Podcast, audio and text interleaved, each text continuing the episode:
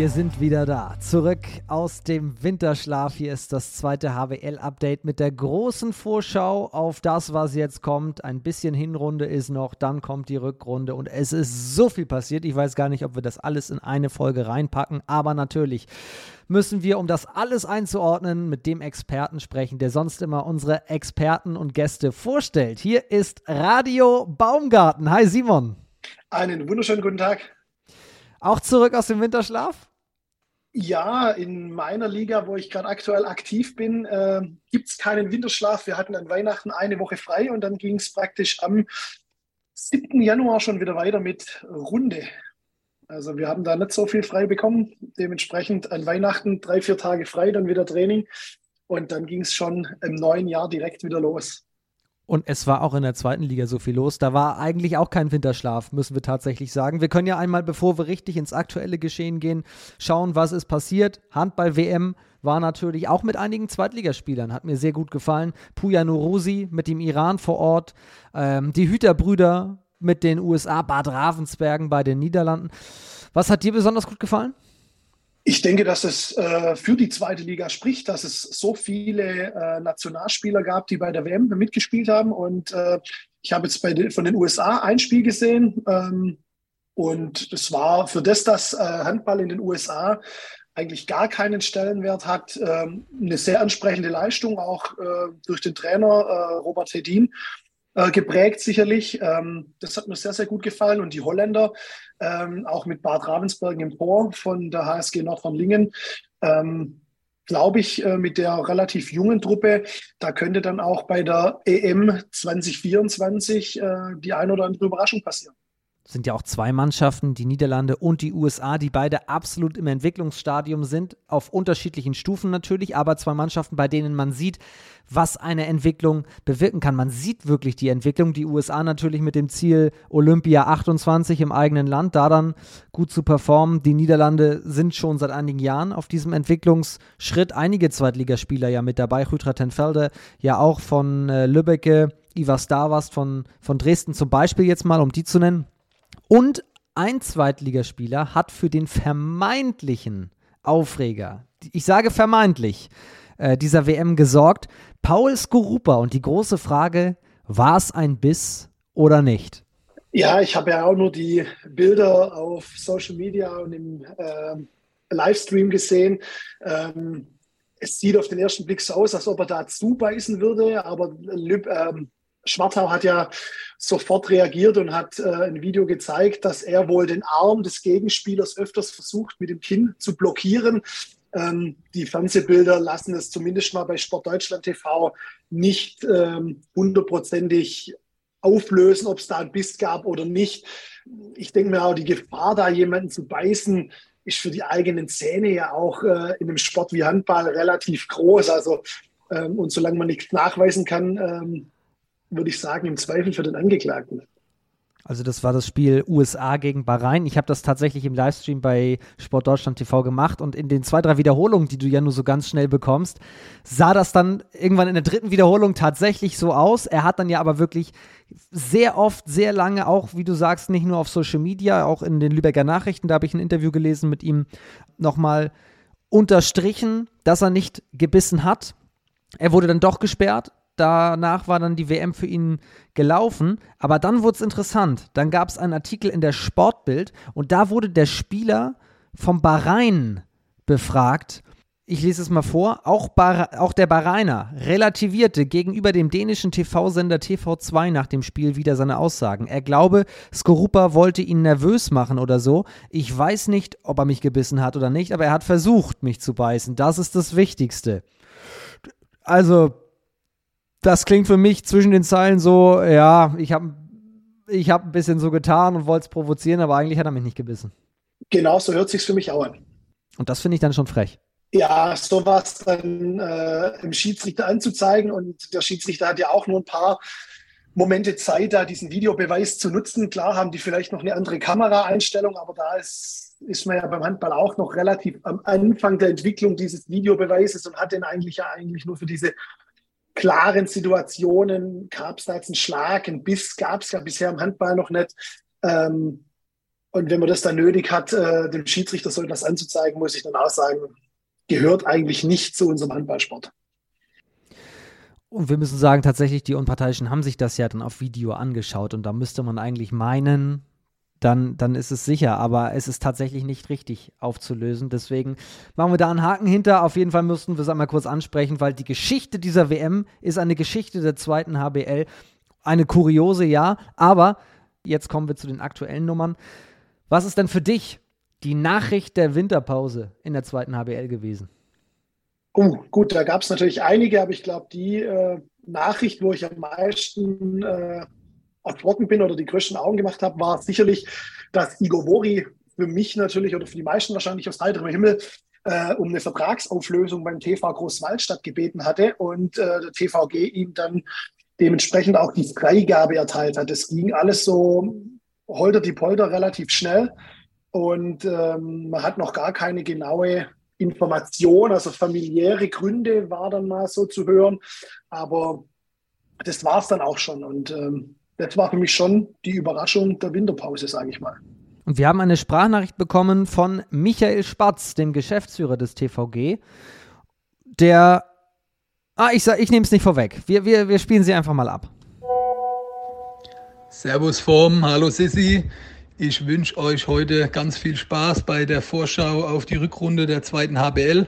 Ich glaube, wir können uns alle auf eine tolle Rückrunde freuen. Wird bestimmt spannend oder es bleibt bestimmt spannend. Auch bei uns gab es ja zwischen den Jahren ja einige Änderungen. Unser Trainer Igor Vori hat uns ja leider verlassen. Das auch aus persönlichen Gründen. Ich glaube, das sollten wir oder müssen wir respektieren und auch akzeptieren. Wir finden es natürlich schade, dass Igor uns so schnell schon verlassen hat, weil es hat wirklich gut geklappt mit ihm und der Mannschaft. Haben auch gerade zu Saisonbeginn wirklich tolle Spiele gezeigt und auch viele Punkte geholt. Das war wichtig, auch nach der letzten Saison. Und nichtsdestotrotz müssen wir uns jetzt auf die Rückrunde konzentrieren und das werden wir mit unserem neuen Trainer Slava Loschmann machen. Wir freuen uns, dass wir da eine schnelle und gute, sehr gute Lösung gefunden haben. Slava ist bei uns A-Jugendtrainer, hat jedes Heimspiel gesehen und auch er hat uns schon zu verstehen gegeben, woran er arbeiten will, wo wir noch Potenzial haben. Und daran arbeiten wir jetzt und freuen uns schon auf den Samstag aufs erste Spiel gegen Würzburg. Ansonsten wünsche ich euch, wie gesagt, viel Spaß und ich hoffe, wir sehen uns bald. Viele Grüße. Vielen Dank. Liebe Grüße zurück. Michael Spatz. Wir dürfen nicht vergessen, wo Großwallstadt herkommt. Das war das Erste. Haben am letzten Spieltag der letzten Saison die Klasse gerade noch so gehalten im Fernduell mit Ferndorf. Damals, jetzt steht der T V G auf Rang elf, hat unter Igor Vori siebzehn Spiele absolviert, achtmal gewonnen, ein Unentschieden, achtmal verloren. Also das ist schon mal pari. Wie siehst du die Hinrunde unter Igor Vori? Also überraschend, dass der T V Großwallstadt nach der letztjährigen Saison so in die Spur gefunden hat unter einem relativ jungen und neuen Trainer, sage ich mal. Klar war Igor Vori schon äh, in seinen Zeiten, als ähm, also etwas älter war und teilweise nur noch gespielt hat, sicherlich schon so ein bisschen der spielende Co-Trainer bei den meisten Vereinen, wo er war. Aber so die wirkliche Cheftrainerrolle, die hat er in Großwallstadt äh, ziemlich schnell ähm, so ausgefüllt, dass es genau zu diesem Ergebnis geführt hat. Klar, man hat am Anfang ein, zwei Spiele gleich gewonnen und hat dann aber auch zwischendrin mal eine kleine Niederlagenserie und ich denke auch, das entspricht dem aktuellen Leistungsniveau ähm, in der Tabellenregion, wo sich der T V Großwallstadt gerade befindet ähm, und ich denke auch, dass sie mit ihren jungen Spielern, jetzt haben sie, glaube ich, gerade nochmal ein Eigengewächs verlängert, ähm, relativ, relativ zufrieden sein können im Verhältnis oder im, im Vergleich zur vergangenen Saison. Ging gleich los mit dem Sieg gegen Eisenach und Eisenach danach dann fast alles gewonnen, aber in Großwallstadt damals, damals verloren. Ja, Igor Vori hat natürlich Weltstar-Status in die Liga gebracht und jetzt ist es wieder weg, aber mit Slava Loschmann, der auch Nationaltrainer der Ukraine ist, kommt auch ein, ein, ein sehr besonderer Mann in die Liga. Ja, definitiv. Also ähm, ich meine doch, dass er früher bei Großwallstadt gespielt hat. Wenn ich mich da, wenn ich mich da richtig erinnere. zweitausendvier bis zweitausendsieben. Und da habe ich ihn, da habe ich ihn ein paar Mal, paar Mal dann spielen sehen und habe dann nicht gegen ihn gespielt damals zu dem, zu dem Zeitpunkt. Aber ich glaube auch, dass er ein äh, Trainer ist, der die vorgegebene Richtung, sage ich mal, von Igor Vori äh, durchaus fortführen kann und den, Großwallstadt, äh, den T V Großwallstadt wieder in die, ja, in die Bahn lenken kann, wo sich der T V Großwallstadt dann auch selber sieht, eher wieder in der oberen Tabellenhälfte. Ob das jetzt diese Saison noch gelingt, weiß ich nicht, weil die zweite Liga ja wirklich ähm, jedes Wochenende Überraschungen parat hält. Aber ich denke, ähm, dass das eine gute Wahl ist, was den Trainerposten beim T V G betrifft. Weil er eben das genau kennt, wie du sagst, weil er eben jedes Heimspiel sieht, hat Michael gerade erzählt, dementsprechend das... Genau, er hat eine gewisse Reputation als Nationaltrainer, als äh, langjähriger Trainer in Jugenden- und aktiven Bereich und ich denke, äh, dass das äh, gut passen wird. Gut gepasst hat es auch bei der Überraschungsmannschaft der Hinrunde. Jetzt ist nur die Frage, welche ist das? Wer hat dich positiv überrascht bis hierhin? Positiv überrascht hat mich natürlich zum einen der Dessau-Roslauer H V, aber natürlich auch die Eulen Ludwigshafen, die ähm, mit, mit nur zehn Minuspunkten eigentlich von den Minuspunkten her auf Platz zwei stehen würden.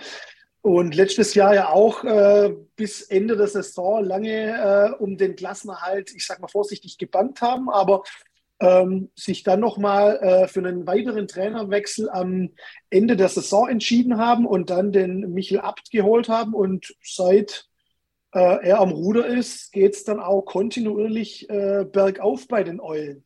Das ein wichtiger Hinweis, wenn wir jetzt über die Tabelle sprechen. Es gibt ja in dieser Saison zwei Tableaus. Eine Tabelle mit Motor Saporoschje und eine Tabelle ohne. Und weil wir natürlich vor allem in der Hinrunde immer auf die Tabelle auch mit Motor geschaut haben, finde ich, fliegen die Eulen ein bisschen unter dem Radar. Aber du hast völlig recht, wenn wir mal die Auf-Abstiegstabelle nehmen, die am Ende dann auch gewertet wird, die Eulen sind aktuell Zweiter.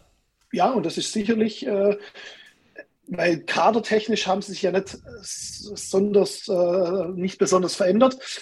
Und äh, ich denke, das ist ziemlich sicher ein großer Verdienst des äh, neuen Trainers, der da zum Ende der Saison, ich glaube, für die letzten drei oder vier Spiele nochmal gekommen ist, also Michael Abt. Ähm, und das, was man aus Ludwigshafen hört, äh, ist man da mit der Arbeit äh, sehr, sehr zufrieden.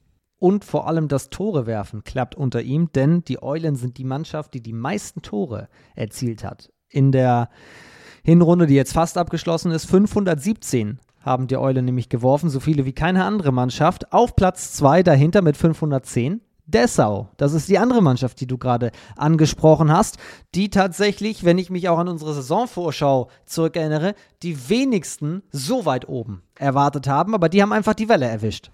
Ja, die sind gleich von Saisonstart in äh, einen Flow gekommen und haben dann ähm, gezielte Verstärkungen geholt, ähm, mit Patrick Gemper im Kreis, der da wirklich eine gewichtige Rolle spielt, und haben natürlich mit ihrem ähm, routinierten äh, Mittelmann Vincent Sohmann und dem Linksaußen Jakob Ristka ähm, zuverlässige äh, Torjäger, beziehungsweise Timo äh, Löser, sicherlich auch noch jemand, den man da in diesem Atemzug nennen muss.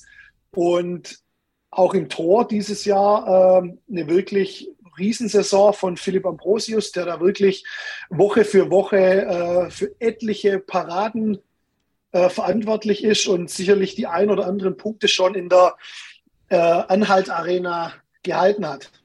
Patrick Gemp hast du schon angesprochen, am Kreis ist übrigens der mit dem besten H P I in der Liga, Handball-Performance-Index, da ist er auf Rang eins.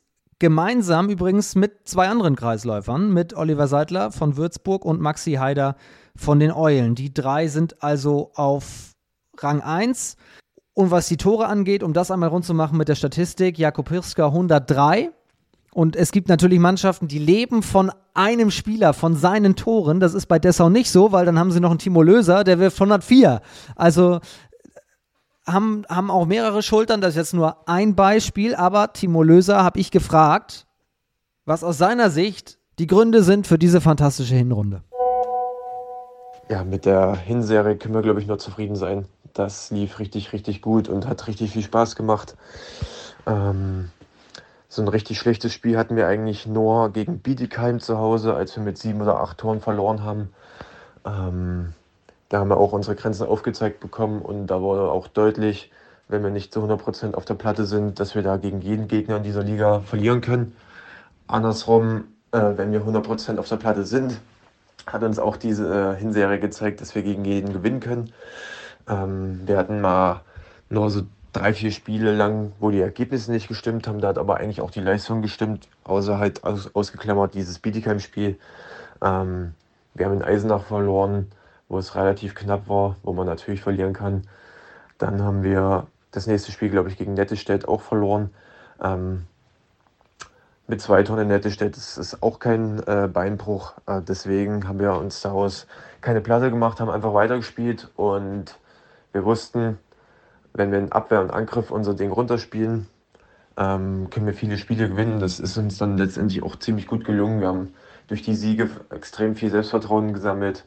Ähm, und konnten auch ja, geile Spiele spielen, äh, zu Hause gegen Barling zum Beispiel, dann ähm, jetzt nach Weihnachten in Dresden, wo wir den Derby-Sieg eintüten konnten. Das waren schon extrem geile Spiele und die machen halt Lust auf mehr und es läuft halt momentan.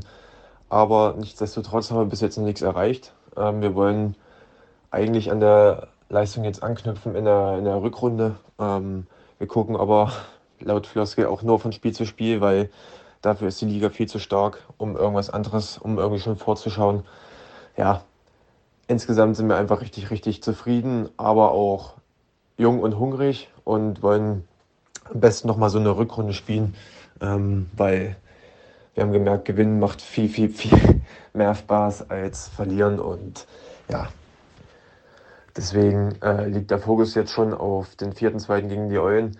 Ähm, wir wissen aber auch, die, die Rückrunde wird verdammt, verdammt schwer. Da haben wir schon noch richtig viele schwere Auswärtsfahrten, ähm, beziehungsweise einfach richtig viel Arbeit vor uns. Ähm, und wir wollen so lange wie möglich wahrscheinlich da oben bleiben. Also wenn das klappt, das wäre eine Riesensache. Liebe Grüße, Timo Löser. Vielen Dank für die Nachricht. Gibt auch eine interessante Folge aus der Hinrunde, die wir mit Vanja Radic aufgezeichnet haben, äh, der auch nochmal ein paar Hintergründe zum Spiel von Dessau beschrieben hat. Wie lange kann sich Dessau da oben halten? Ich denke, das ist dann auch davon abhängig, ähm, wie sie in die Rückrunde starten. Vierter, Zweiter, hat er ja schon angesprochen. Direkt ein, ein richtiges Knallerspiel gegen die, gegen die äh, Eulen Ludwigshafen. Und da wird sich dann schon äh, die Richtung vorzeichnen, sage ich mal, äh, wer sich denn da längerfristig oben hält. Ähm, ich habe jetzt den kompletten Spielplan, was dann als nächstes kommt, äh, nicht auswendig im Kopf. Aber das sind dann schon immer die richtungsweisenden Spiele. Und ich denke, wenn die ähm, Dessauer dieses, dieses Spiel gewinnen sollten gegen ähm, die Eulen, dann glaube ich auch, dass dieser Flow einfach weitergeht. Dann glaube ich auch dran, dass dieser Flow einfach weitergeht. Und die dann von, ich will nicht sagen von Sieg zu Sieg eilen, aber dann doch äh, sich länger dort oben, dort oben etablieren können. Ähm, als nächstes ähm, haben sie, glaube ich, Bayer Dormagen und dann Eintracht Hagen. Das heißt, wenn ich das erste Spitzenspiel gewinne, könnte es durchaus sein, dass ich die anderen zwei Spiele dann mit einer anderen Selbstverständlichkeit bestreiten kann und dementsprechend mich dann mit zwei, drei Siegen gleich am Anfang der Rückrunde, beziehungsweise im neuen Jahr jetzt, ähm, Oben, oben etabliere, ja. Andersrum natürlich genauso. Verliere ich das erste Spiel gegen die Eulen, vielleicht sogar deutlich, ähm, wird es gegen Bayer Dormagen, Eintracht Hagen auch schwierig, weil bei den Mannschaften geht es ja natürlich, also Eintracht Hagen, ähm, was den Abstieg betrifft, natürlich um vieles und da wird dann natürlich äh, eine andere Mannschaft auf die erfolgsverwöhnten Dessau aus der Hinrunde treffen. Dessau auf Rang vier, dreiundzwanzig zu elf Punkte, damit nur ein Punkt weniger als die Eulen auf Rang zwei. Das ist schon sehr, sehr spannend. Also die Eulen sind Zweiter und dahinter punktgleich Dessau und Eisenach. Insofern Dessau theoretisch sogar Dritter mit Eisenach zusammen, wenn man so will.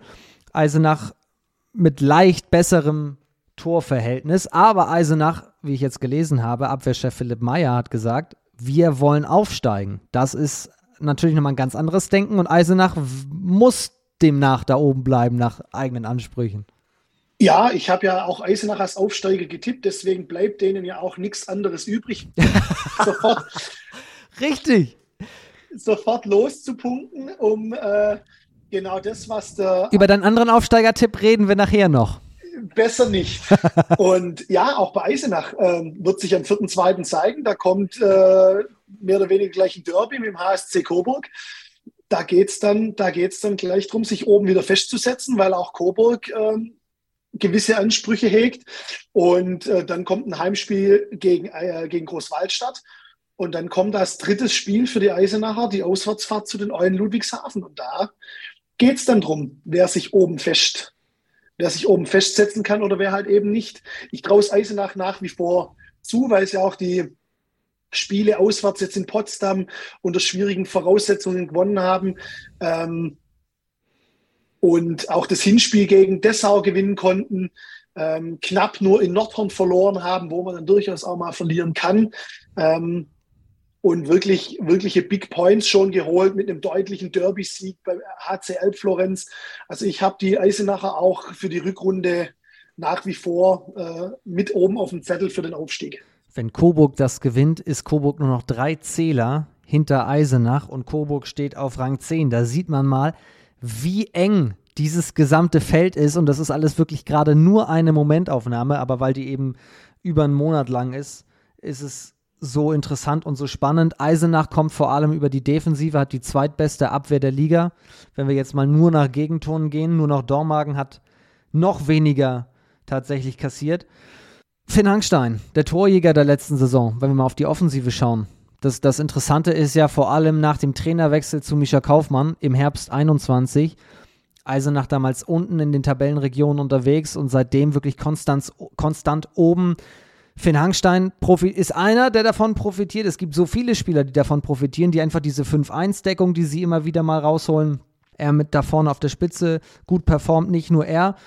Ich habe ihn mal um ein Statement gebeten und gefragt, warum es so weitergeht und wie sie in der Vorbereitung eigentlich gerade stehen. Hi Form, grüß dich. Ja, unsere Vorbereitung ist seit äh, Mitte Januar wieder am Laufen.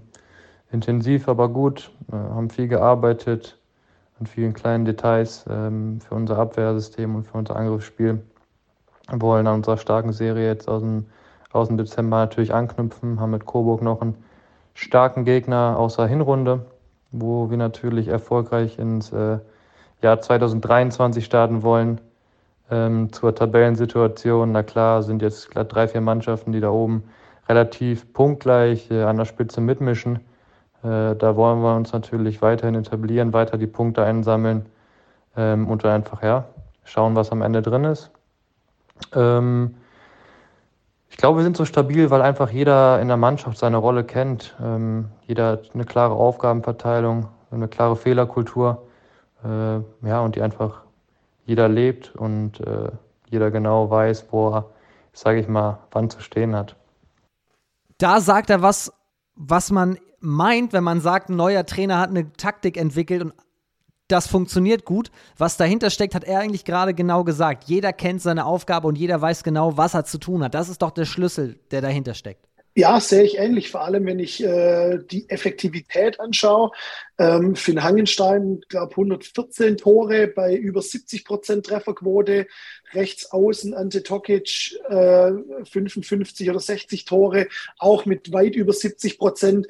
Ähm, ich sage mal, der einzigen Ausreißer, aber das wirklich auch in Anführungszeichen, äh, Janis Schneibel, aber der hat natürlich auch eine Aufgabe mit, ich weiß nicht, wie oft er im Spiel eins gegen eins gehen muss, wie oft für ihn isoliert wird. Ähm, er hat eine bisschen höhere Fehlerquote, aber trotzdem noch fast sechzig Prozent für den Rückraumspieler. Ähm, das, und auch wenn man die Torschützen anschaut, das Finn Hangenstein, klar, wirft die sieben Meter, ähm, steht mit, mit hundertvierzehn Treffern äh, ganz vorne in der internen Torjägerliste, aber alle anderen, die danach kommen, sind irgendwo äh, bis Platz acht oder neun in der Mannschaft, die alle um die dreißig bis fünfzig Tore haben. Das heißt also, ähm, es ist auch schwer auszurechnen, wer denn da die Tore macht und äh, offensichtlich immer mal wieder äh, einen anderen einen guten Tag hat und ähm, über Level performt, sage ich mal, und äh, seine Farben dann nach vorne wirft. Ja. Also bei Eisenach stimmt es vorne wie hinten. Das führt mich natürlich zwangsläufig zu der Frage, bleibst du bei deiner Prognose, Eisenach steigt auf? Ja, nachdem ja Philipp Meyer das auch noch äh, an die Mannschaft oder an die Öffentlichkeit so getragen hat, bleibt mir auch definitiv nichts anderes übrig, wie zu sagen. Klar, äh, bleibe ich bei meinem Tipp, Eisenach, Eisenach geht hoch. im Sommer, ob sie hochgehen oder nicht, dafür ist es völlig irrelevant, werden sie mit Finn Hangstein einen ihrer Erfolgsfaktoren verlieren. Der wechselt nämlich zum T U S in Lübbecke. Zurück ein bisschen in die Region, aus der er ja kam, denn er wechselte von Lemgo nach Eisenach zwanzig einundzwanzig. Hat natürlich in Eisenach zu neuen Höhen gefunden. Er brauchte Spielpraxis, die hat er bekommen, hat er sehr effektiv genutzt, wurde gleich mal äh, Torschützenkönig. Was verliert Eisenach da für einen Spieler? Ja, ich denke, mit die zentrale Figur äh, in Eisenach über die letzten anderthalb Jahre, seit Micha Kaufmann Trainer ist, vorne auf der Spitze verteidigend, relativ zuverlässig bei den sieben Metern, äh, gute Spielsteuerung, sehr schneller Spieler, trifft oft gute Entscheidungen. Und ähm, das wird schwer für den T H S V Eisenach, da einen vernünftigen Ersatz oder einen gleichwertigen Ersatz zu finden. Und wenn man dann tatsächlich aufsteigen sollte in der ersten Liga, muss das natürlich äh, relativ schnell passieren, glaube ich, dass man da einen äh, vernünftigen Nachfolger äh, verpflichten kann. Wir hören mal rein, was Finn sagt. Seine Sprachnachricht geht ne- nämlich noch weiter. Warum er Eisenach verlässt, beziehungsweise warum er sich für Lübbecke entschieden hat. Und zu der Frage, warum ich Eisenach verlasse, sind äh, natürlich immer einige Punkte, die dafür und dagegen gesprochen haben. Ähm, ein Punkt oder ein wichtiger für mich, dass ich einfach nochmal so einen ja, sportlichen, sportlichen Wechsel habe in einer neuen Mannschaft mit einer, mit einer anderen Aufgabe. Ähm, und äh, ja, die Nähe zur Heimat ist natürlich auch ein Punkt für mich gewesen, wo ich gesagt habe, äh, das wird mir unglaublich viel geben zur Familie und zur Freundin. Ähm, genau, aber das hat ja alles noch ein bisschen Zeit. Bis dahin werde ich erstmal, ich sag mal, alles für, für den T S V geben, dass wir unsere Ziele erreichen. Also, mach's gut, liebe Grüße, wir sehen uns. Ciao. Für Lübbecke natürlich eine Mega-Verstärkung. Gibt noch eine weitere interessante Personalie, was den T U S anbelangt. Tim Wieling kommt, weil Peter Strohsack nach Dormagen wechselt. Ich muss sagen, das hat mich überrascht. Ja, genau, das, so ging es mir auch, dass äh, er zurückgeht, äh, beziehungsweise er nach Dormagen äh, wechselt. Und ähm, aber auch Lübbecke, muss man auch ehrlicherweise sagen, ein interessantes Projekt. Und die sind ja jetzt auch tabellarisch nicht außer Reichweite, was jetzt einen potenziellen Aufstiegsplatz angeht. Dementsprechend könnte es ja eventuell auch für Finn Hangenstein nächstes Jahr trotzdem erste Liga heißen, wenn der T U S Nettelstedt sich da weiter oben in der Tabelle hält und dementsprechend aufsteigt. Und die haben ja jetzt schon äh, den einen oder anderen Neuzugang und den einen oder anderen äh, Spieler, den sie, den sie durchwechseln auf den Positionen. Und ich denke, die haben auch nächstes Jahr eine äh, sehr schlagkräftige Truppe, egal ob für die erste oder für die zweite Liga. Ein Neuzugang, den sie im Laufe der Saison bekommen haben, war eigentlich gar kein Neuzugang. Dominik Ebner, der ja über ein Jahr verletzt war, mit einer sehr seltenen Verletzung. Da haben wir eine ausführliche Folge zu aufgenommen aus dem Herbst. Die möchte ich euch gerne ans Herz legen. Dominik Ebner über seine lange Leidenszeit und noch die viel schönere Nachricht, sein Comeback. Wer steigt denn mit Eisenach zusammen auf eigentlich?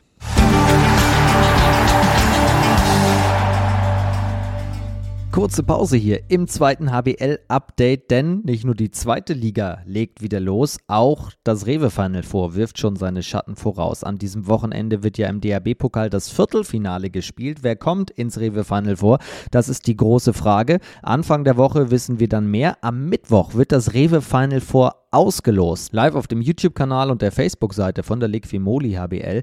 Und nicht nur vier Mannschaften sind beim Rewe Final Four dabei, vielleicht auch ihr.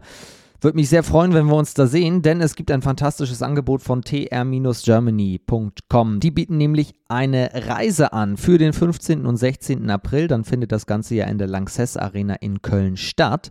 Und wenn ihr das Paket bei t r dash germany dot com bucht, dann gibt es nicht nur Tickets fürs Wochenende und dementsprechend vier Spiele, denn es gibt ja jetzt auch zum ersten Mal nach langer Zeit wieder ein Spiel um Platz drei, sondern auch noch Hotel- und Abendevent mit Henning Fritz, dem Weltmeister-Torhüter von Köln tatsächlich, müssen wir ja sagen. Da war zweitausendsieben ja das W M-Finale und der wird mit euch über das Spiel sprechen und das Spiel analysieren, wird im Hotel abends ein Handball-Event geben, eine Abendveranstaltung, durch die ich führen darf. Und Henning Fritz steht Rede und Antwort, spricht über seine lange Karriere und es geht vor allem dann aber auch um das Rewe-Final Four. Hoffentlich mit euch. Ich packe euch den Link zu diesem Wochenende mal in die Folgenbeschreibung.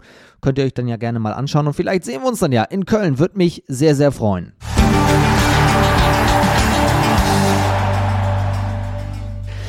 Wer steigt denn mit Eisenach zusammen auf eigentlich? Gut, es gibt einen Tabellenführer, der äh, recht dominant aufgetreten ist bisher in der, in der Hinrunde. Und ähm, es gab auch keinerlei Anzeichen, auch trotz Verletzungen und allem, dass ähm, der H B W Barling in Waldstätten da noch irgendwie was spannend macht, zumindest mal was die Vergabe des ersten Platzes angeht. Und ähm, wer so eine Hinrunde spielt und wenn das in der Rückrunde gehalten werden kann, der steigt dann natürlich auch zu Recht auf. Da braucht man nachher nicht äh, diskutieren. Was macht Barling denn eigentlich so stark? Die Ausgeglichenheit im Kader ähm, und der Trainer Jens Birkle, der natürlich auch äh, in den letzten Jahren, egal ob er bei Würzburg war, ob er in Hannover war oder jetzt in Balingen, einfach schon viele Dinge gesehen hat und sich auch mal traut, andere Sachen oder Sachen anders zu machen, wie das, was dann viele Trainer äh, automatisch machen, weil sie das irgendwo mal gesehen oder gelernt haben. Er ist da dann schon etwas innovativer und äh, traut sich auch manche Dinge, die andere sich vielleicht nicht trauen würden. Und die Ergebnisse geben ihm natürlich recht. Dann haben sie natürlich äh, ein Torhütergespann, das äh, auf sehr, sehr hohem Niveau jede Woche performt. Also selbst wenn mal einer einen schlechten Tag hat, ist es meistens nicht bei beiden so. Und ich glaube auch, dass äh, ein Spieler wie Felix Danner, der natürlich auch schon, ich glaube auch schon fünfzehn bis zwanzig Jahre im Geschäft ist, äh, da die junge Truppe da auch an der Hand nimmt und äh, da so ein bisschen dafür sorgt, dass das, ähm, dass das in die richtige Bahnen läuft.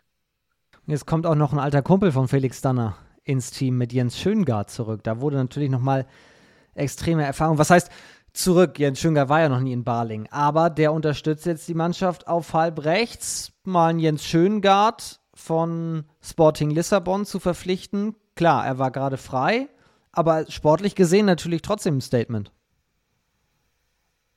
Ja, für die zweite Liga auf jeden Fall. Also auch Jens Schöngard äh, hat auch schon bei dem einen oder anderen namhaften Bundesligisten ähm, die Handballschuhe geschnürt. Aber aufgrund der Verletzung von äh, Todorovic in Balingen äh, hat man ja vermutet oder gehofft, dass er ähm, spätestens jetzt zur Rückrunde wieder fit sein wird. Und ähm, offensichtlich ist das nicht der Fall. Also ich kenne seinen aktuellen Verletzungsstatus nicht, aber wenn man äh, einen neuen Halbrechten verpflichtet, gehe ich mal nicht davon aus, dass Uros Todorovic in den nächsten zwei Wochen äh, in Balingen in der Sparkassenarena aufs Tor werfen wird. Danner und Schöngard zusammen zweitausendneun übrigens in Melsungen angefangen. Und, und davor Willstedt-Ortenau. Waren beide damals Willstedt-Ortenau. Und dann Richtig, ist, ja. Ist, ist Willstedt-Ortenau pleite gegangen und dann sind sie beide zur M T Melsungen gewechselt. Und da blieb Danner dann bis zweitausendeinundzwanzig und Schöngard ging zwölf schon weiter nach Lübbecke. Ist natürlich die Frage, warum er Sporting Lissabon verlassen hat. Und er war zu Gast im W M-Talk drüben auf Instagram bei Bock auf Handball zusammen mit Christoph Teuerkauf. Das war ja auch ein ehemaliger Barlingen-Spieler.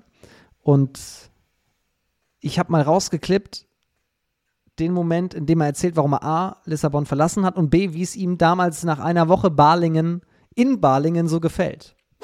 Also ich find's geil. Ich find's geil, dass du äh, zurück bist äh, in, in Deutschland und in der zweiten Liga. Und natürlich meine Verbindungen nach Balingen äh, sind natürlich gut und so. Äh, ich freue mich natürlich sehr für dich und ich glaube, es äh, ist halt Win-Win für Verein und für dich.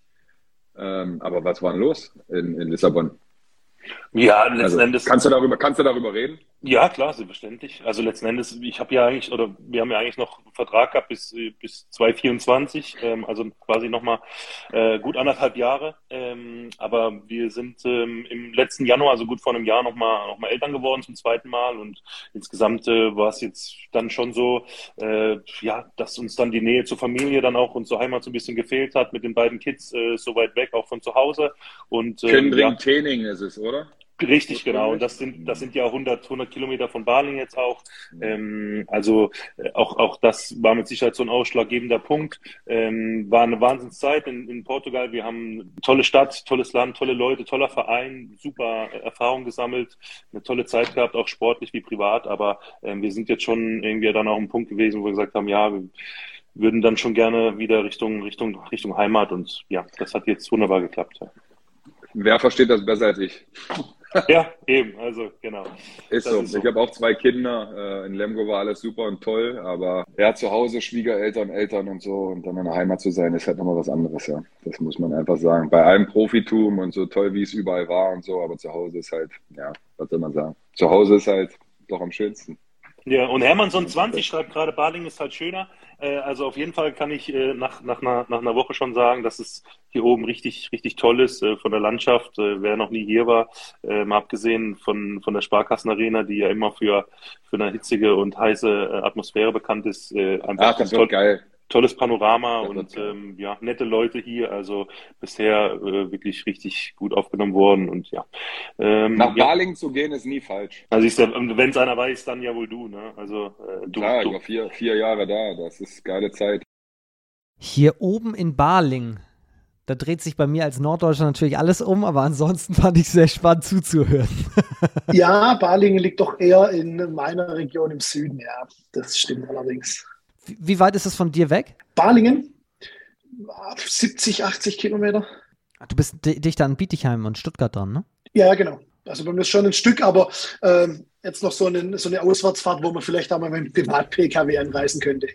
Also, also das war ein Ausschnitt von Bock auf Handball auf Instagram mit Jens Schöngard und Christoph Teuerkauf. Also du legst dich fest, Barlingen und Eisenach gehen hoch, ja? Ja. Ich musste ja von meinem ursprünglichen Tipp jetzt abweichen, weil mein zweiter Tipp wahrscheinlich die Aufstiegsplätze nicht mehr erreichen wird in dieser Saison. Also es müsste Außergewöhnliches passieren.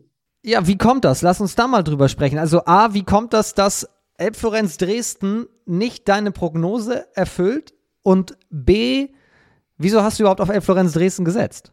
Ja, ich habe auf Elbforenz Dresden gesetzt, weil sie letzte Saison auch im Schlussspurt nochmal äh, oben ja, angeklopft haben, nenne ich es mal. Und ähm, dann mit Marino Malwitz den äh, besten Torhüter der letzten Saison verpflichtet haben. Und dann dachte ich, in der Kombination mit äh, dem besten Torhüter der vergangenen Saison plus einem äh, gleichwertigen Kader auf dem Feld zur vergangenen Saison, da wäre doch sicherlich in den oberen äh, Tabellenregionen was möglich. Aber da habe ich mich äh, doch deutlich getäuscht. Überspitzt formuliert, Dresden in der Hinrunde nur Lukas Wucherpfennig und sonst nicht mehr viel? Ja, also das trifft so, so ziemlich gut. Sie haben halt auch Spiele verloren, ähm, wo man eigentlich sicher war, dass man das in der Ballsportarena Dresden, ich will jetzt sagen locker gewinnt, weil in der zweiten Liga wird nirgends locker gewonnen, aber äh, anhand der Kaderstärke und von, äh, vom Etat her war für mich eigentlich schon klar, dass die weiter oben stehen. Und ja, Lukas Wucherpfennig macht über hundert Tore und äh, Sebastian Kress, glaube ich, ist der zweit, äh, zweitbeste Torschütze in in Elbflorenz mit äh, Mindaugas Dumcius, die aber beide so um die fünfzig oder sechzig Tore haben. Also äh, schon eine große Diskrepanz. Und ähm, gerade auf halb rechts spielt Dumcius ja relativ viel und hat dann auch viele Ballaktionen, was natürlich dann auch immer wieder, immer wieder zu, zu leichten Fehlern führt. Aber es sind doch einige Spieler, die in der letzten Saison deutlich mehr performt haben, sage ich mal so. Was ich positiv beeindruckend fand, ist offensichtlich, zumindest in der Außendarstellung, hat man nicht hyperventiliert, sondern auch in, im Herbst, als es diese Phase gab, als sehr, sehr viele Spiele nacheinander verloren wurden und sogar in der lokalen Presse die Trainerfrage gestellt wurde, hat sich Dresden hingesetzt und gesagt, wir packen das gemeinsam. Und sie kamen dann da ja auch wieder raus. Also weil sie ja zeitweise sogar an den Abstiegsrängen kratzten. Ja, hat mich, hat mich auch überrascht, aber freut mich auch, dass es da auch mal ein klares Zeichen von einem Verein gibt, der sagt, okay, pass auf, nein, ähm, es ist weder ein gestörtes Verhältnis zwischen Trainer und Mannschaft, noch äh, hat der Trainer irgendwelche groben Fehler gemacht. Wir glauben dran und äh, haben uns da zusammengesetzt und glauben auch, dass wir das gemeinsam schaffen. Und dann halt mal entgegen jedem Trend, wo viele Mannschaften natürlich schon nach vier oder fünf Niederlagen in Folge ähm, vielleicht dann auch mal handeln und einen neuen Trainer holen, äh, einfach kontinuierlich den Weg weiterverfolgt. Und dann sind ja auch äh, Ergebnisse gekommen. Also dann hat man gegen T U S im Essen gewonnen am Ende, dann hat man gegen Schwartau gewonnen, dann gegen Rostock. Klar, das waren zu dem Zeitpunkt alles direkte Konkurrenten, muss man ehrlicherweise sagen. Los ging es, glaube ich, mit einem Auswärtssieg in Hüttenberg ähm, am dreizehnten Spieltag, wo man, wo man sich dann da so ein bisschen freigeschwommen hat. Dann kam, dann kam der Heimsieg gegen Schwartau. Also man hat da konsequent äh, auf das vorhandene Trainerteam oder auf das vorhandene Funktionsteam gesetzt und äh, wurde dann auch äh, nicht enttäuscht in den, in den letzten Spielen. Man muss natürlich aber jetzt auch ehrlicherweise sagen, es geht jetzt am neunzehnten Spieltag auswärts in Barlingen und dann kommt äh, Wölfe Würzburg und S G Bietigheim. Also es sind dann halt auch gleich wieder drei Spiele, wo man richtig Gas geben muss, um da was Zählbares zu holen. Aber um nochmal auf die Siege, die du gerade angesprochen hast, zurückzukommen, das haben sie mannschaftlich geschlossen, tatsächlich geschafft mit einer extrem kämpferischen Leistung auch. Das hat mir sehr imponiert und deswegen war die Anfangsfrage, Lukas Sucher Pfennig und dann nichts, sehr überspitzt formuliert und hinten raus stimmt sie natürlich nicht mehr. Ja, wenn man die letzten Spiele anguckt, klar, äh, es muss ja einer die Tore werfen. Das hat in dem Fall äh, Lukas Wucherpfennig für seine Mannschaft übernommen. Aber er kann ja jetzt auch nicht einfach nur einen Ball nehmen und aufs Tor werfen, sondern äh, da gehören ja immer mehrere dazu. Und ich finde auch, dass sie sich vor allem in der Abwehr so stabilisiert haben mit einem äh, vernünftigen Torhüter hinten drin, egal ob das jetzt Malwitz oder Noack war, die dann auch ähm, ihre Bälle, ihre Bälle halten konnten und deshalb auch ähm, Punkte eingefahren werden konnten. Definitiv. Also natürlich gewinnt nicht einer allein das Spiel. Wenn man rein die Torjägerstatistik von äh, Elb Florenz anschaut, trifft deine Aussage, finde ich, zu. Aber die Tore fallen ja auch nicht von alleine. Zur Torschützenliste kommen wir gleich noch. Einmal ganz kurz, um Dresden rund zu machen, gibt ein paar Personalien, die schon in Richtung Sommer gestellt wurden. Philipp Jungemann geht. Der wechselt nach Hamm. Und Nachfolger wird Jonas Tümmler, der von M P Rostock zurückkehrt, nach Dresden. Das finde ich spannend. Ja, also es ist auf jeden Fall ähm, auch etwas überraschend, also dass Philipp Jungemann jetzt ein, zwei Angebote hatte. Ähm, davon bin ich, davon bin ich ausgegangen.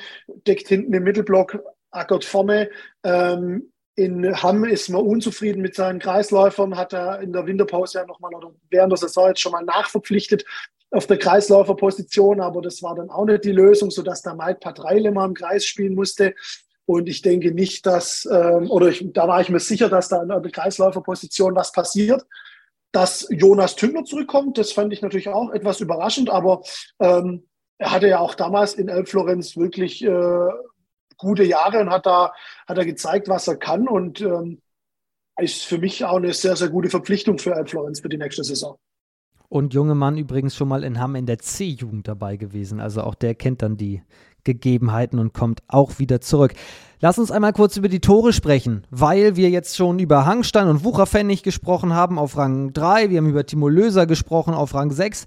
Ganz oben steht ein Mann von Motor Saporoschje, Turschenko, hundertsechsundzwanzig Tore. Der hat ja jetzt schon wieder im neuen Jahr weitergemacht mit zehn Treffern gegen Dormagen. Eine Partie gab es nämlich schon. Dormagen hat äh, gegen Motor Saporoschje zweiundzwanzig zu achtundzwanzig verloren. Wird Turschenko am Ende auch Torschützenkönig? Könnte ich mir gut vorstellen, weil er in Saporoschje ja wirklich freie Hand hat und Würfe nehmen kann, so gefühlt, so viel er möchte. Jedes Spiel hat jetzt auch nicht immer die beste Quote, aber das ist am Ende des Tages egal. Äh, es stehen, es stehen nachher hundertsechsundzwanzig Tore, glaube ich, aktuell. Bei einer achtundfünfzig Prozent Quote. Oh, achtundfünfzig, okay. Ich habe drei, vier Spiele gesehen. Gegen Eisenach hat er, glaube ich, gar nichts getroffen. Und äh, gegen Elb Florenz war es jetzt auch nicht berauschend. Aber wenn er achtundfünfzig Prozent hat, dann muss ich sagen, okay, das ist äh, für einen, für einen Rückraumspieler sehr, sehr ordentlich. Ich glaube, er wird Torschützenkönig. Motor Saporoschje, wir haben das vielfach thematisiert, das ist ein emotionales Thema, da sind viele besondere Geschichten schon bei rausgekommen. Wenn wir es jetzt rein sportlich betrachten, hat sich Saporoschje das aber, denke ich, glaube ich, von der Punkteausbeute her ein bisschen anders ausgemalt. Elf Punkte nur nach achtzehn Spielen, da war mit mehr zu rechnen eigentlich, aber zeigt auf der anderen Seite auch wieder die Stärke der Liga. Ja, also ich habe am Anfang, äh, glaube ich, mal ein Interview gehört mit dem Kapitän, glaube ich, war das von Motor Saporoschje, die da äh, angekündigt haben, also dass sie eigentlich um den äh, Ligasieg mitspielen wollen, also dass sie in der Tabelle auf jeden Fall ganz oben mit dabei sein wollen. Und dann ging es aber gleich los mit äh, Niederlage gegen Dormagen und nochmal zwei, drei Niederlagen, die da darauf folgten. Und davon hat man sich nicht wirklich, nicht wirklich richtig erholen können und hat Ähm, denke ich auch, steht aktuell weit hinter den eigenen Erwartungen und eigenen Ansprüchen zurück. Oder ist diese zweite Liga halt doch so stark, dass äh, Motor Saporoschje nicht damit gerechnet hat, dass das so viel Qualität in einer, in Anführungszeichen, zweiten Liga ist. Fünfmal bislang gewonnen in dieser Saison, hat sich jetzt aber, habe ich den Eindruck, akklimatisiert. Denn drei dieser fünf Siege kamen aus den letzten fünf Spielen. Also jetzt gegen Dormagen, dann wurde an Weihnachten in Coburg gewonnen. Das fand ich sehr beeindruckend, Ausrufezeichen, gab ein Unentschieden in Großwallstadt, Auswärtssieg Anfang Dezember in Potsdam. Jetzt ist Motor Saporoschje angekommen in der Liga. Ja und auch nein zugleich, würde ich behaupten, denn spielen alle Mannschaften mit ihrem, sage ich mal, bestmöglichen Kader gegen Motor Saporoschje? Fragezeichen, weiß ich nicht. Ähm, aber da gibt es natürlich auch die Möglichkeit, mal Spielern, die sonst nicht so viel spielen, auch mal Spielanteile zu geben, auch jungen Spielern mal Einsatzzeit zu geben, weil ja am Ende des Tages äh, die Punkte gegen Saporoschje ähm, nicht, nicht in die Wertung eingehen für die regulären Auf- und Abstiegsränge.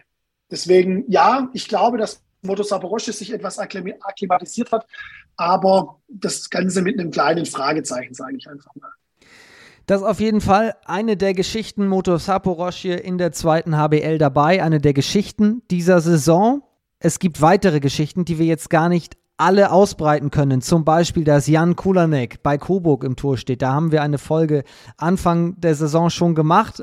Du, du musst schon grinsen. Das ist doch eine super Geschichte. Sensationell und vor allem, äh, er performt ja immer noch. Also es ist ja in der Tor- äh, Torhüterstatistik äh, ist er trotzdem immer noch äh, weit vorne, kennt jeden, jedes Wurfbild. Ich habe da zwei, drei Spiele gesehen und dachte mir jedes Mal, verrückt, da hat er schon wieder fünfzehn Paraden, da wieder zehn Paraden. Ähm, ich weiß gar nicht, auf, welcher, auf welchem Platz er steht. Ähm, anhand von der Spiel, anhand von der Spielzeit, glaube ich, hat er mit die, mit die beste Quote der Liga und hatte, glaube ich, hundertfünfzig Paraden oder so, als ich das letzte Mal geguckt habe, plus minus. Ah, brutal. Wir schauen mal hier schnell live rein in die Saisonstatistik Torhüter. Ja, Philipp Ambrosius hast du angesprochen, ganz oben Lukas Dietrich. Rein nach Paraden, genau. Nach Paraden ist er auf Rang sechs bei einer vierunddreißig Prozent Quote. Das ist nicht verkehrt. Das ist wirklich nicht verkehrt. Nicht verkehrt, das ist richtig. Und vor allem ähm, heißt nur noch, nur noch Bart Ravensbergen mit fünfunddreißig Komma sieben, Björn Burmeister, also beide Nordhorn-Lingen-Torhüter ganz oben von der Quote her. Top, top, top. Duo. Erik Töpfer dahinter und dann kommt Jan Kulanek schon.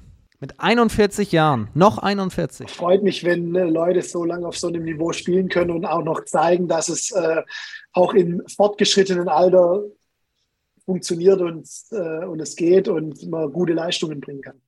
Aus seiner Sicht bist du noch ein Jungspund. Korrekt. Jan Kulanek, eine der Geschichten. Tom Wolf, eine der Geschichten. Wechselt im Laufe der Saison von Lübbecke nach Bietigheim. Ja, ich denke, war der richtige Schritt für einen Tom, der sich da die Achillessehne, glaube ich, war es, gerissen hatte und in Lübbecke ja wenig bis kaum Spielanteile hatte und ähm, in Bietigheim jetzt eine neue sportliche Heimat gefunden, glaube ich, ähm, wo, wo er dann auch zeigen kann, was wirklich in ihm steckt und das ist einiges. Also man sieht es ja jetzt auch schon an den, an den Aktionen und an den Toren und an seiner Einsatzzeit, die er jetzt in den, in den Spielen seit er in Bietigheim ist, ähm, bekommen hat. Und da muss man dann am Ende des Tages sagen, äh, richtiger Wechsel zur richtigen Zeit, zum, zum in Anführungszeichen richtigen Verein dann. Kriegt da Vertrauen und äh, ja, zahlt das Vertrauen auch mit, mit entsprechender Leistung zurück. Und es freut mich natürlich auch für ihn, dass er nach so einer äh, schweren Verletzung äh, wieder auf dieses Niveau zurückkam und jetzt da ähm, gute Leistungen zeigt in Bietigheim. Genauso bestätigt er das auch in der Sprachnachricht, die er uns geschickt hat. Die letzte Sprachnachricht dieser Folge kommt von Tom Wolf. Ja, ich hatte ein sehr, sehr schwieriges erstes Jahr in, in Lübeck. Ähm, ich habe mir sehr schnell die Achillessehne gerissen, war dann lange raus, habe auch in den zehn, zwölf Wochen, in denen ich im Prinzip wieder, wieder mitmachen konnte, ähm, keine Rolle gespielt. Mir wurde auch nicht das Gefühl gegeben, dass ich eine Rolle spielen werde äh, in der nächsten Zeit. Und ja, dann kam dazu, dass ich auch so nach den, nach den Spielen, die wir dann verloren hatten, so ein bisschen der, der Sündenbock für, für die Niederlage war, obwohl ich teilweise dann nur drei, vier, fünf Minuten Spielzeit hatte. Und ja, dann gab es nach dem Abstieg den Trainerwechsel.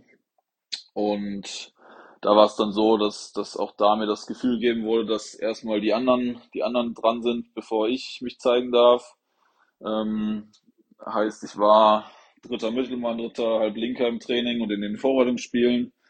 Und ja, so ein bisschen mit der Perspektive, dass ich das vielleicht im Laufe der Saison dann ändern könnte. Und dann gab es Ende der Vorbereitung nach den, ja, ich glaube nach dem ersten Saisonspiel, Gespräch mit meinem Berater, ähm, wie man die Situation ändern könnte, ähm, woran es liegt. Und ja, dann haben wir auch gesagt, dass wenn, wenn was kommt, ähm, wäre ich auch ähm, bereit, den Verein zu wechseln. Dazu kam, dass sich meine Freundin auch in Ostwestfalen nicht wirklich wohlgefühlt hatte. Ähm, das heißt, wir waren beide nicht abgeneigt, vielleicht auch ähm, den Ort zu wechseln. Und dann kam auch relativ schnell der Anruf von I K A, ähm, dass Bietigheim großen Bedarf hätte, dadurch, dass Paco Barth mit Schulterreha raus war und Max Oehler Ähm, ja, zum Linksaußen um, umfunktioniert wurde, dadurch, dass äh, Tim Kaulitz und Alex Heyer verletzt waren. Bedeutet, ähm, ja, ihnen fehlten, fehlte ein, ein, ein Innenblockspieler und äh, ein bis zwei Rückraumspieler und dass sie die, die Rolle gerne mit mir ähm, ausfüllen würden. Ja, und dann ging das alles sehr, sehr schnell. Zwischen dem Gespräch und ähm, der Unterschrift in Bietigheim lag da noch, noch eine Woche. Und ähm, ja, dann ging das sehr zügig und äh, am dritten Spieltag habe ich schon für, für Bietigheim gespielt. Fühle mich seitdem sehr, sehr wohl hier. Ähm, bereue es zu keinem Zeitpunkt, die Entscheidung getroffen zu haben. Und ähm, ja, fühlt sich alles sehr gut an hier. Deutliche Worte von Tom. Ja, bleibt nichts hinzuzufügen. Ist also im spanischen Bietigheim jetzt unterwegs. Wie siehst du das spanische Bietigheim? Ist die spanische Schule Iker Romeros endgültig auch in Bietigheim angekommen? So formuliert? Ich glaube ja, weil es dauert natürlich um seine Spielphilosophie, beziehungsweise klar, die spanische Handballschule oder das spanische Handballspiel ist natürlich etwas anders geprägt als die Skandinavier, als das, was die Deutschen machen. Und ich glaube einfach, das dauert ein, zwei Jahre, bis man dann seine Spieler passend zu seinem Spielstil äh, zusammengestellt hat. Und ich glaube, dass mit Bietigheim zum einen in der Rückrunde äh, zu rechnen ist. Ähm, für den Aufstieg, glaube ich, kommen sie dieses Jahr noch nicht in Frage. Aber wenn sie die Mannschaft äh, so zusammenhalten, beziehungsweise auf der einen oder anderen Position dann vielleicht doch nochmal was machen, dass dann äh, in den nächsten ein, zwei Jahren da schon nach oben, nach oben was äh, gehen müsste. Und mit fünfzehn Minuspunkten, muss man ehrlicherweise auch sagen, ist man ja jetzt noch nicht komplett abgeschrieben von den Aufstiegsrängen, auch wenn man mit fünfzehn äh, Minuspunkten auf Platz sieben in der Tabelle steht. Das stimmt, aber es sind dann eben auch nur fünf Punkte Rückstand auf die Eulen, auf Rang zwei. Aber ich meine halt, es ist so super eng, ne? Nordhorn auf fünf, äh, äh, Lübbecke auf fünf, Nordhorn auf sechs, Bietigheim sieben, Potsdam mit dem jungen Team auf acht. Ähm... sind da alle in Reichweite, ohne jetzt irgendwem Chancen zu geben oder absprechen zu wollen. Ich sage nur, es ist alles wirklich eng und einer muss nur zwei Spiele verlieren und ist plötzlich nicht mehr Vierter, sondern Neunter. Genau, und man hat es ja letztes Jahr gesehen, wie auf einmal Hamm-Westfalen dann noch an den letzten Spieltagen aufgrund des Patzers von Nordhorn auf einmal noch von vier auf zwei gesprungen ist und auf einmal dann doch aufgestiegen war und ähm, da ein paar äh, Mannschaften dann, sage ich mal, ganz äh, auf Schwäbisch in die Röhre geguckt haben ähm, und äh, eigentlich einen Aufstieg schon äh, so gefühlt im Hinterkopf hatten und gesagt haben, ja, da wird man gern hochgehen. Deswegen, äh, das wird spannend bleiben bis zum Schluss.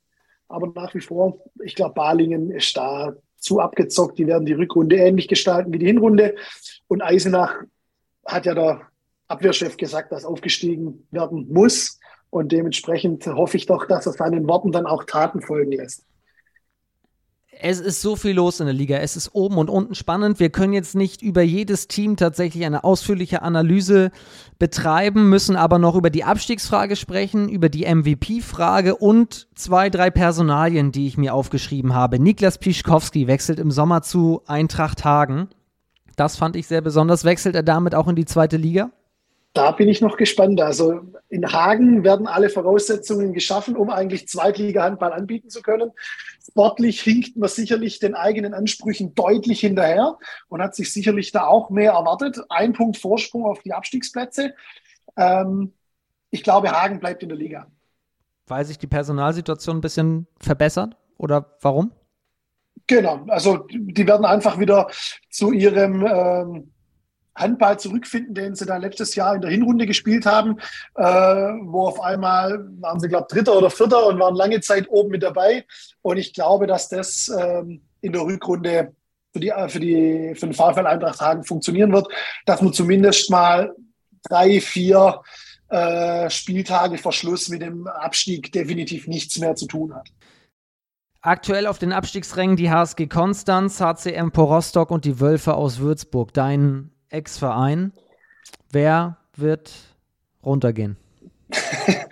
Ich vermute fast, dass es äh, die H S G Konstanz, glaube ich, wird es noch irgendwie äh, von den Abstiegsrängen wegschaffen, weil die einfach ähm, jetzt auch durch die Verlängerung von Jörg Lützelberger ähm, und, ihren, und, ihre, und ihrem Kampfgeist, den sie da wirklich an den Tag legen und auch dieses, ach ja, man fährt mal nach Konstanz am Bodensee und gewinnt da diese, ja, das wird schon klappen, Mentalität von manchen Mannschaften, die zwei da oben stehen in der Tabelle, sind ja dann, dann auch schon überrascht worden. Und Konstanz hat natürlich auch die direkten Duelle gegen Schwartau und äh, gegen Elbflorenz gepunktet. Und deswegen glaube ich, dass Konstanz ähm, auch mit einem... Äh, Sieg am letzten Spieltag vielleicht, ich habe einen Spielplan im Kopf, aber ich glaube, dass Konstanz noch in der Liga bleibt. Ich glaube, für Rostock und für Würzburg geht es runter. Aber ganz kurz, das würde ja, das würde ja bedeuten, wenn Konstanz die Abstiegsränge verlässt, dass eine Mannschaft, die aktuell überm Strich ist, noch runtergeht. Und jetzt frage ich mich gerade, wer? Dormagen. Du glaubst, dass, dass Dormagen runtergeht? Ich glaube, dass Dormagen äh, das... schwierig haben wird, überm Strich zu bleiben. Das ist eine, eine interessante Formulierung, aber ich höre den Subtext raus. Warum ist das so? Das sind sieben Punkte Vorsprung auf Konstanz. Das sind sieben Punkte Vorsprung auf Konstanz. Bei einem Spiel sogar noch weniger von Dormagen. Ja, und, ähm, und an den letzten sieben oder acht Spieltagen, wenn man dann, wie gesagt, das ist alles äh, ein Tipp, den ich ohne, ohne den Spielplan mache. Ähm, wenn ich jetzt weiß, dass äh, Dormagen an den letzten fünf Spieltagen ähm, gegen irgendwelche Mittelfeldmannschaften spielt, dann würde ich meinen Tipp jetzt wieder zurücknehmen. Hüttenberg, Lübeck-Schwartau, Essen, Nordhorn und Rostock sind die letzten Gegner. Hüttenberg, Lübeck-Schwartau, Essen, Nordhorn und Rostock. Ja, dann bleibe ich dabei. Okay, spannend. Äh... Konstanz spielt an den letzten Spielen gegen Nordhorn, Eisenach, Lübbecke und Bietigheim. Ja, da geht es für ein paar Mannschaften nicht mehr um den Aufstieg. Okay, ich, ich versuche es noch nachzuvollziehen, okay. Ja, Rostock, Rostock am letzten Spieltag gegen Dormagen, da geht es dann um alles für beide Mannschaften noch, weil ich auch glaube, dass Rostock Vielleicht. und Würzburg noch Punkte holen, noch Punkte holen werden. Ähm, das einzige Spiel, wo ich sehe, dass Dormagen... Ähm, gegen jemanden spielt aus dem, ich sag mal, Niemandsland der Tabelle, ist der drittletzte Spieltag, sechsunddreißigsten gegen T U S im Essen. Ich glaube auch, dass Schwartau sich da nicht so schnell regeneriert. Der Abgang von, von Klima wiegt da schon recht schwer ähm, und konnte bisher auch noch nicht so ersetzt werden, wie sie sich das vorgestellt haben. Und ähm, dementsprechend glaube ich, dass ähm, Dormagen sich da, sich da nochmal in akuter Abstiegsnot befinden wird. Aktuell achtzehn Minuspunkte, Elbflorenz zwanzig, Schwartau zweiundzwanzig wie Hagen und dann auf den Abstiegsrängen Konstanz fünfundzwanzig. Rostock hat ein Spiel weniger, hat erst vierundzwanzig und Wölfe Würzburg mit dreißig abgeschlagen. Da gab es folgende Nachricht: Julian Thomann wird ab Sommer nicht mehr der Trainer sein, der sieht seine Zukunft eher als Lehrer und wird dann von Johannes Heufelder ersetzt, der eigentlich als sportlicher Leiter im Gespräch war, nur als sportlicher Leiter. Jetzt macht er beides und ist auch jetzt schon da, um Thomann zur Seite zu stehen. Also die versuchen jetzt beide, das, den, den Worst Case zu verhindern. Man muss aber auch sagen, acht Minuspunkte sind ein wahnsinniges Brett. Ja, also ich glaube, dass sie noch punkten werden, aber ob es dann zum Klassenerhalt reicht, glaube ich äh, tatsächlich nicht. Zwei Siege, fünfzehn Niederlagen ist zu deutlich. Ja, sehe ich, sehe ich ähnlich, vor allem äh, wenn man nach der halben Saison auf dem letzten Platz steht mit deutlichem Rückstand, dann ist man da nicht zufällig hinkommen, sondern da lief einiges nicht so wie geplant und man hätte natürlich auch Punkte holen können, aber man hat dann einfach nicht diesen Lucky Punch gehabt, wie das das letzte Saison war, ähm, und dann steht man dann auf einmal hinten. Also es, es hätte Möglichkeiten gegeben, Punkte zu holen und ähm, das hat man versäumt und dann steht man natürlich jetzt aktuell da, wo man steht und deswegen hoffe ich natürlich äh, das Beste, aber ich vermute, dass es äh, nicht reichen wird.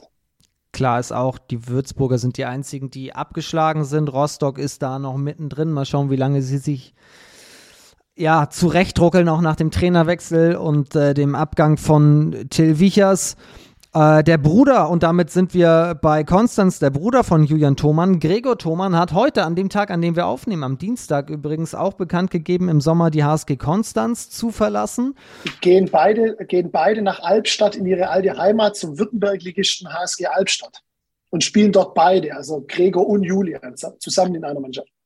Und wollen beide Lehrer werden oder, oder als Lehrer dann, dann, dann tätig sein und ähm finde die Einstellung auch stark von Gregor Thomann, der gesagt hat, ich habe so viel dann noch im Studium zu tun, um das ernsthaft zu betreiben. Ich möchte als Handballspieler in der zweiten Liga das aber auch ernsthaft betreiben und kann nicht von acht Trainingseinheiten nur drei da sein. Das wird niemandem, auch der Mannschaft, nicht gerecht, dann gehe ich. Und das ist, das ist Mannschaftscharakter.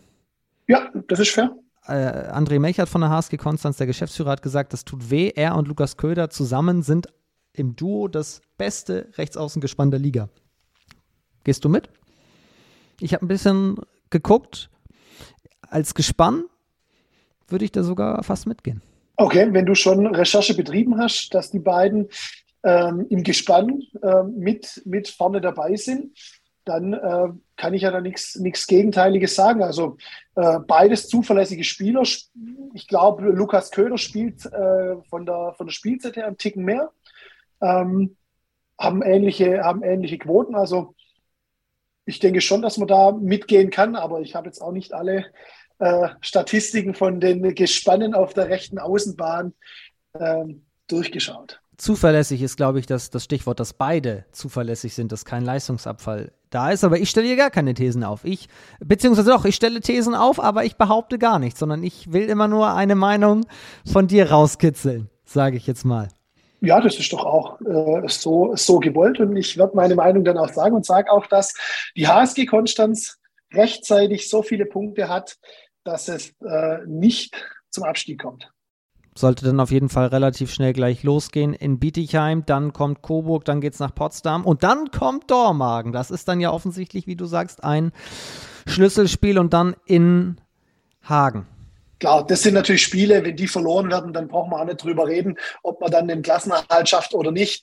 Ähm, dann ist Elbflorenz sicherlich nochmal ein, ein Duell, ähm, wo man, wo man auf Punkte schielen kann, zumindest mal vom aktuellen Tabellenstand her. Dann gegen Schwartau ähm, sollte man, wenn möglich, nicht leer ausgehen. Dann wird man noch gegen die Wölfe Würzburg spielen, gegen Rostock nochmal spielen.